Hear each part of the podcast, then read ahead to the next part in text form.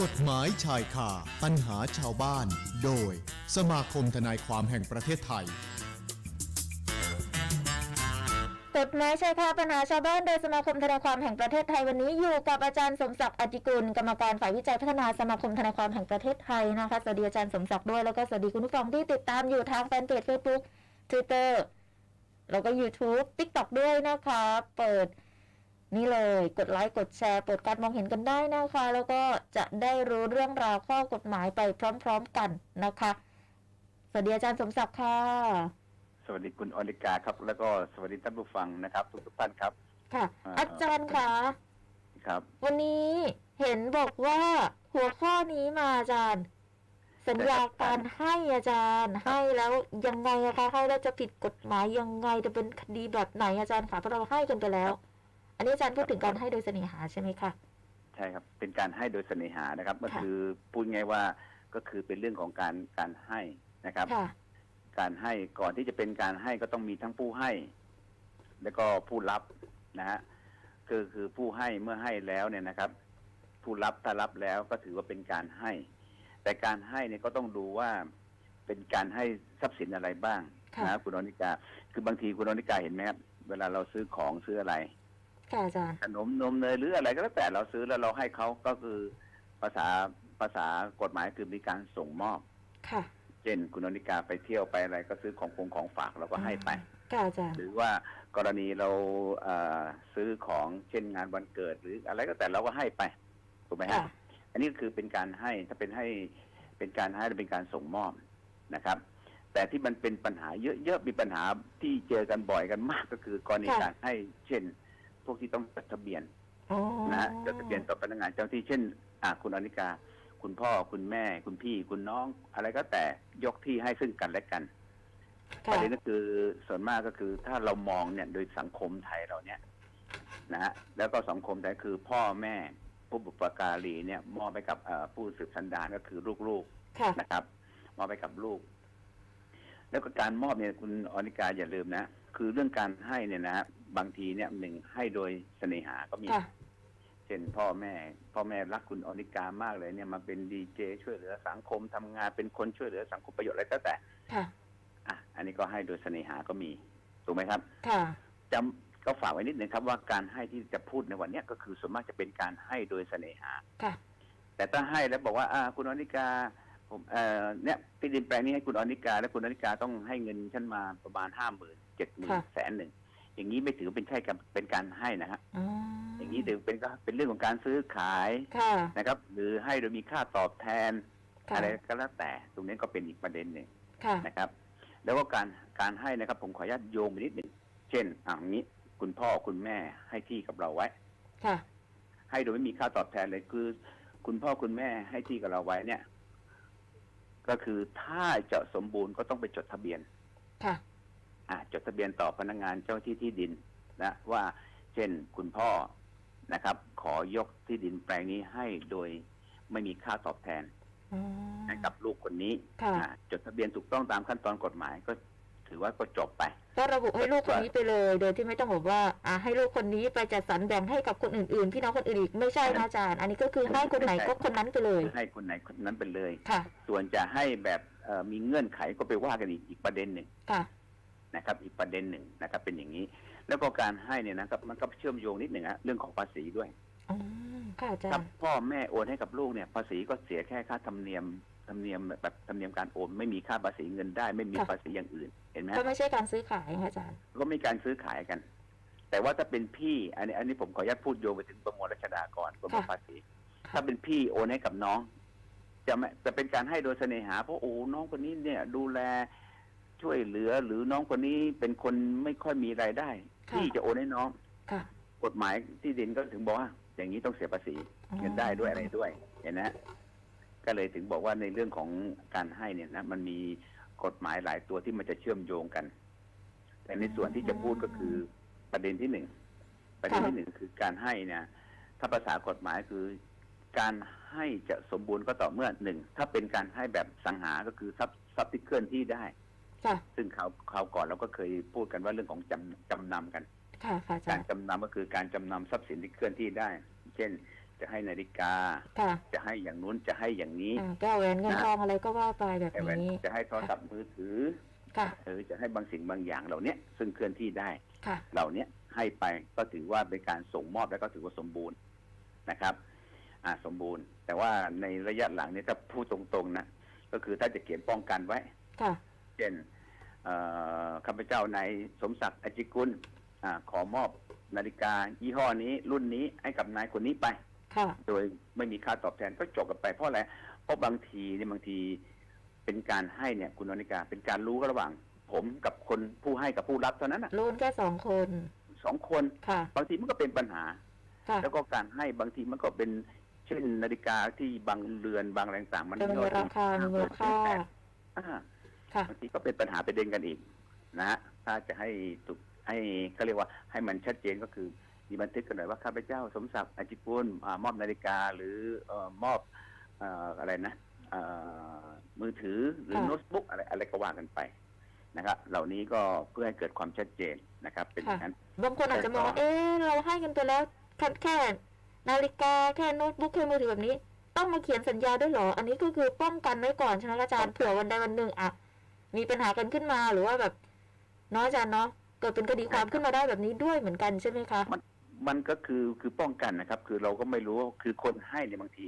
ก็อย่างคุณบอกคุณอนิกาคือ ค่ะ คนให้กับคนรับเท่านั้นแหละที่ รู้กันอยู่ ว่า สองคน รู้อยู่สองคน เอาอยู่อยู่ไม่ต้องอื่นไกลนะคุณออนิกาอยู่อยู่อ่ะผมสมมุติว่าเหมือนการจับรางวัลเนี่ย ค่ะ เป็นการจับรางวัลเอ่อปีมงปีใหม่ได้ทงได้ทองเนี่ยอันนี้พอรู้กันอยู่ทั่วๆไป อ่า ถู ค่ะ กไหมฮะอันนี้เป็นการได้รางวัลมาโดยถูกต้องหรือสองในงาน เช่น ผมบอกเอาละวันนี้ต้องขอบคุณนายคนนี้นะทำงานดีมากก็เลยขอมอบของให้เลยกับนายคนนี้เป็นการตอบแทน ค่ะ ที่ทำงานดี อันนี้ก็ทุกคนก็รับรู้ว่าอ๋อ ค่ะ คนนี้ได้รับของมาเป็นการให้มาจากอ่าเจ้านายหรือ ค่ะ เป็นรุ่นพี่รุ่นน้องก็ว่ากันไป ได้เป็นรางวัลรู้ทั่วกัน แต่ถ้ารู้แค่สองคนเกิดวันใดวันหนึ่งผิดใจกันขึ้นมา อยากได้คืนขึ้นมาแบบนี้ แล้วมีปัญหาขึ้นมาใช่ไหมอาจารย์ป้องกันไว้ก่อน ใช่ครับก็กันไว้ก่อน คือ ค่ะ อันนี้ที่ผมพูดพูดว่าต้องทำหนังสือนี่จริงๆกฎหมายไม่ได้นั่นแหละครับ แต่ว่าเราพูด ป้อง เป็น กัน การ ไว้ ป้อง ก่อ กัน นไว้ว่าเอ่อผมสมศักดิ์อธิกูลเนี่ยให้กับคุณเนี่ย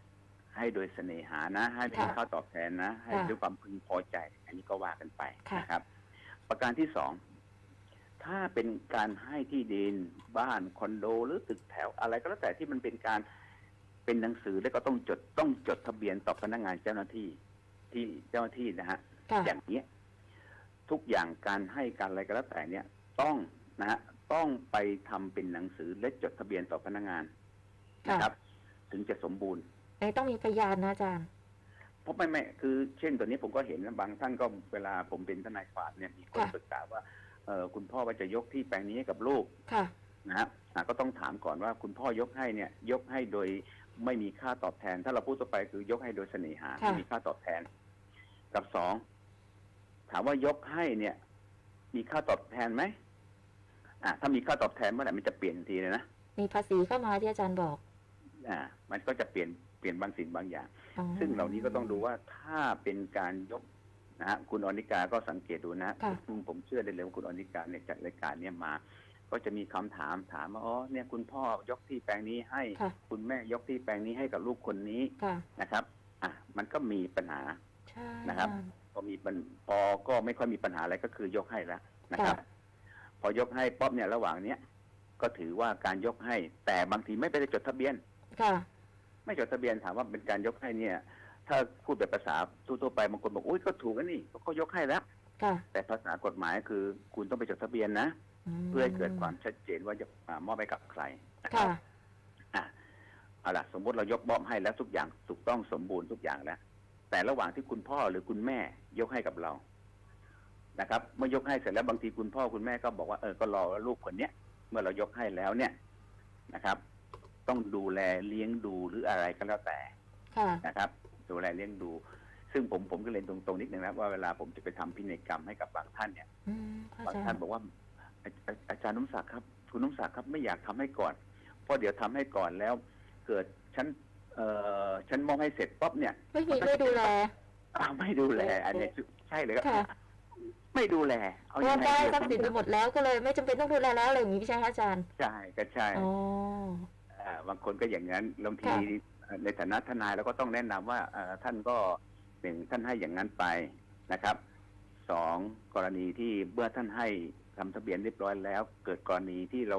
เราได้ยินบ่อยๆก็คือการให้นะครับ ค่ะ การจะขอเพิกถอนการให้ได้คือเหตุเนรคุณ อืม อ่าเราก็จะยินบ่อยคือภาษาคำพูดตัวเนี้ย มันฟังดูแล้วโอ้โหรุนแรงน่าดูเลยเหตุเนรคุณ ใช่ค่ะอาจารย์ นะครับ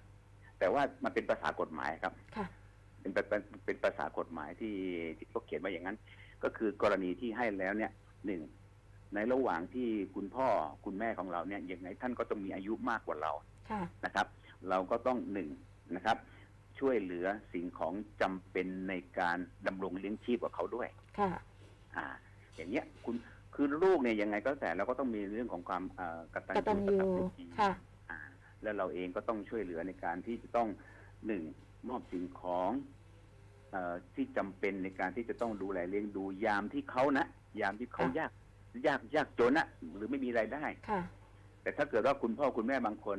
ยกให้กับเราแล้ว แต่เขาก็ยังมีฐานะที่ดีอะไร ค่ะ ที่ดี อ่า อย่างนี้ก็ไม่ไม่เข้าหลักเกณฑ์ อ๋อ นะครับแต่ถ้าเข้าหลักเกณฑ์ก็คือในกรณีที่โอ้โหพอเขาให้ปั๊บเนี่ยนะแล้วหลังจากนั้นอีกสามสี่ปี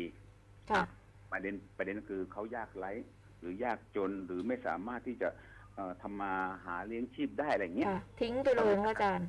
อ่าในฐานะที่เป็นผู้รับเนี่ยนะฮะเป็นผู้รับก็ต้องที่จะต้องมาดูแลเขาแต่ถ้าไม่ดูแลเขาก็สามารถที่ก็เป็นเหตุหนึ่งนะครับในเหตุหนึ่งที่ทางอ่าผู้ให้ไม่ว่าจะเป็นคุณพ่อหรือ ค่ะ คุณแม่เนี่ยจะฟ้องขอเพิกถอน การให้ ในเรื่องของการให้ได้เพราะเหตุเนรคุณอันที่หนึ่ง ม อันที่สองไม่ใช่ว่าพอประการที่สองคือพ่อแม่ยกให้เสร็จแล้วอะไรเสร็จแล้วโอ้โหหลังจากนี้ออกลิฟต์ออกเดทไปด่าว่าคุณพ่อคุณแม่ในทางที่เสื่อมเสียมเสื่อมเสียหายหายอย่างนู้นอย่างนี้อะไรเงี้ย ซึ่งตรงนี้ก็ถือว่าคือสังคมบ้านเราก็คืออย่างที่กราบเรียนแล้วก็คือ ค่ะ พูดง่ายๆว่าก็คือเราเองก็ต้องมีความกตัญญูอย่างที่พูดเมาสักครู่ ใช่ค่ะ นะครับอืม ค่ะนะ ดั คะ งนั้นที่ยเราเองถ้าไปทำให้คุณพ่อคุณแม่เอ่อเสียชื่อเสียง ค่ะ นะครับ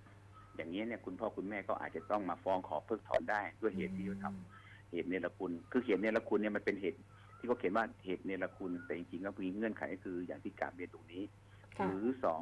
ไปหมิ่นประมาทอย่างร้ายแรงใส่ร้ายว่าคุณพ่ออย่างนั้นคุณแม่อย่างนี้โอ้โห ค่ะ ไอ้คำว่าร้ายแรงเนี่ยบางทีมันก็ แล้วแต่ว่าคุณพ่อจะไปพูดยังไงที่ที่จะถือว่าบางคนเนี่ยคำว่าหมีประมาทอย่างร้ายแรงเนี่ยมันแล้วแต่คนแต่ละคนเพราะบางคนเนี่ยถือว่าโอ้ยอย่างนี้ไม่ร้ายแรง อย่างนี้ร้ายแรงก็ว่ากันไปนะครับ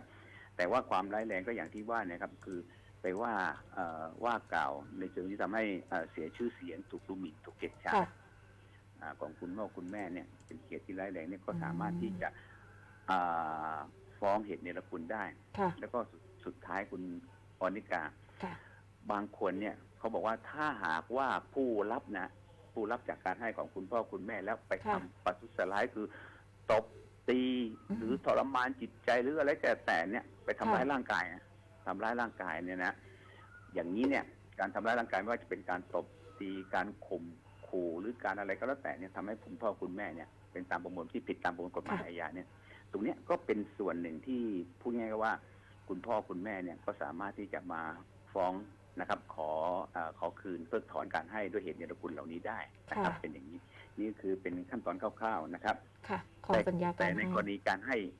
ผมขอกรณีอีกนิดเดียว ค่ะ การให้กรณีอย่างอย่างบางอย่างเนี่ย เมื่อให้แล้วเนี่ยนะฮะถือว่าจะขอคืนไม่ได้ เช่น เวลาให้ในงานแต่งงาน อ๋อ ทางมงคลสมรสนะฮะคุณอนิกาคิดดูดิ ค่ะ บางทีเราให้ไปอะไรไปโหบางครั้งเนี่ยการแต่งงานแต่ละครั้งเนี่ยนะครับ อ่าเราก็มีการให้ของให้อะไรไป ค่ะ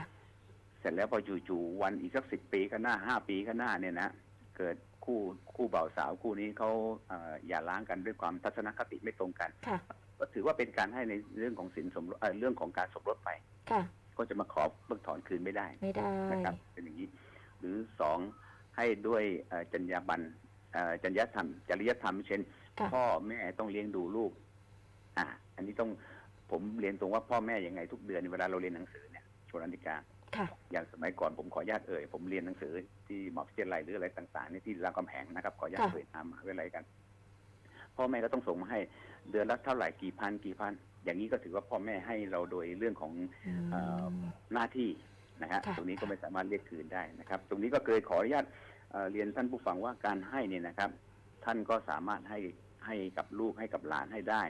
นะครับ แล้วก็เหตุที่จะเพิกถอนมันมีเหตุอะไรบ้าง ค่ะ อย่างที่กราบเรียนกราบเรียนแล้ว แล้วก็บางอย่างที่ท่านให้ไปแล้วเนี่ย ท่านจะบอกว่าเอ้ยไม่ได้ อื ที่ผมส่งคุณไปเรียนเนี่ย ค่ะ กี่ปีเนี่ย ผมขอคืนหมดโอ้โหนะฮะตรงนี้ก็เลยถึงต้องบอกว่า เรื่องของการให้เนี่ยเอ่อเมื่อให้แล้ว เหตุใดบ้างที่จะฟ้องเพิกถอนการให้โดยเหตุเนรคุณมีอยู่สามประการอย่างที่ว่า ค่ะ กับสองให้ไปแล้วเนี่ยท่านเองไม่สามารถที่จะมาขอคืนได้ ค่ะ นะครับเป็นอย่างนี้ครับนะฮะ นะคะ ก็เป็นรายละเอียดเรื่องสัญญาของการให้นะคะอาจารย์ก็ครบถ้วนเนาะนะคะ ครับ นี่แหละเรื่องของการให้แล้วก็เป็นเรื่องครอบครัวเป็นเรื่องละเอียดอ่อนด้วยอาจารย์นะคะ ถ้าเกิดว่ามีทางออกที่ดีก็คงไม่ต้องถึงขั้นขึ้นโรงขึ้นศาลนะอาจารย์เนาะ ครับก็อยากจะเรียนนิดนะครับว่า ค่ะ ตอนเนี้ยสังคมบ้านเราเนี่ยก็ก็เริ่มก็คืออะไรนะเรื่องของการเรื่องของผู้บุปการี ค่ะ หรือของคุณพ่อคุณแม่คือสังคมไทยเนี่ยผมชื่นชมอย่างนะครับ ค่ะ ว่าตั้งแต่เป็นทนายเนี่ยกฎหมายบ้านเราเรื่องกฎหมายครอบครัวนะฮะก็คือเป็นการอ่าเขาเรียกว่าอะไรนะ พ่อบิดามารดาและบุตรมีหน้าที่ต้องอุปการะเลี้ยงดูซึ่งกันและกันเห็นไหมฮะ นะคะ เขาเขียนเลยนะคือภาษา ค่ะ กฎหมายนะก็คือ พ่อแม่แล้วก็ลูกเนี่ยนะมีหน้าที่ต้องอุปการะเลี้ยงดูซึ่งกันและกัน ค่ะนะคะ คือบางคือมันก็ต้องเออไม่พ่อจะเลี้ยงลูก พ่อจะเลี้ยงแม่แม่จะเลี้ยงลูก หรือลูกจะเลี้ยงพ่อแม่เนี่ยเห็นไหมคือกฎหมาย ค่ะ มันผมยอมรับว่าเป็นเรื่องของให้ความสำคัญกับสถาบันครอบครัวมากนี่นะครับ นะคะนี่แหละเราก็เลยได้พูดคุยกันเรื่องของสัญญาการให้ถ้าเกิดว่ามีอะไรเพิ่มเติมคงจะได้ติดตามกันต่ออาทิตย์หน้านะคะอาจารย์ ได้ครับได้ครับขอบคุณ ค่ะ มากครับ ขอบพระคุณมากค่ะ ขอบพระคุณค่ะ อาจารย์สมศักดิ์อจจิกุลกรรมการฝ่ายวิจัยพัฒนาสมาคมธนาความแห่งประเทศไทย คุณผู้ฟังสอบถามเพิ่มเติมได้นะคะ วันเวลาราชการ 0 2 2 8 2 2 4 8 5ถึง6วันนี้คุยกันเรื่องของสัญญาการให้แล้วก็ติดตามย้อนหลังได้นะแฟนเพจ Facebook Twitter FM 91 Traffic Pro แล้วก็ เราจะได้ติดตามกันใหม่ ช่วงของกฎหมายชายคาปัญหาชาวบ้านวันอาทิตย์หน้านะคะ FM 91, Traffic Pro.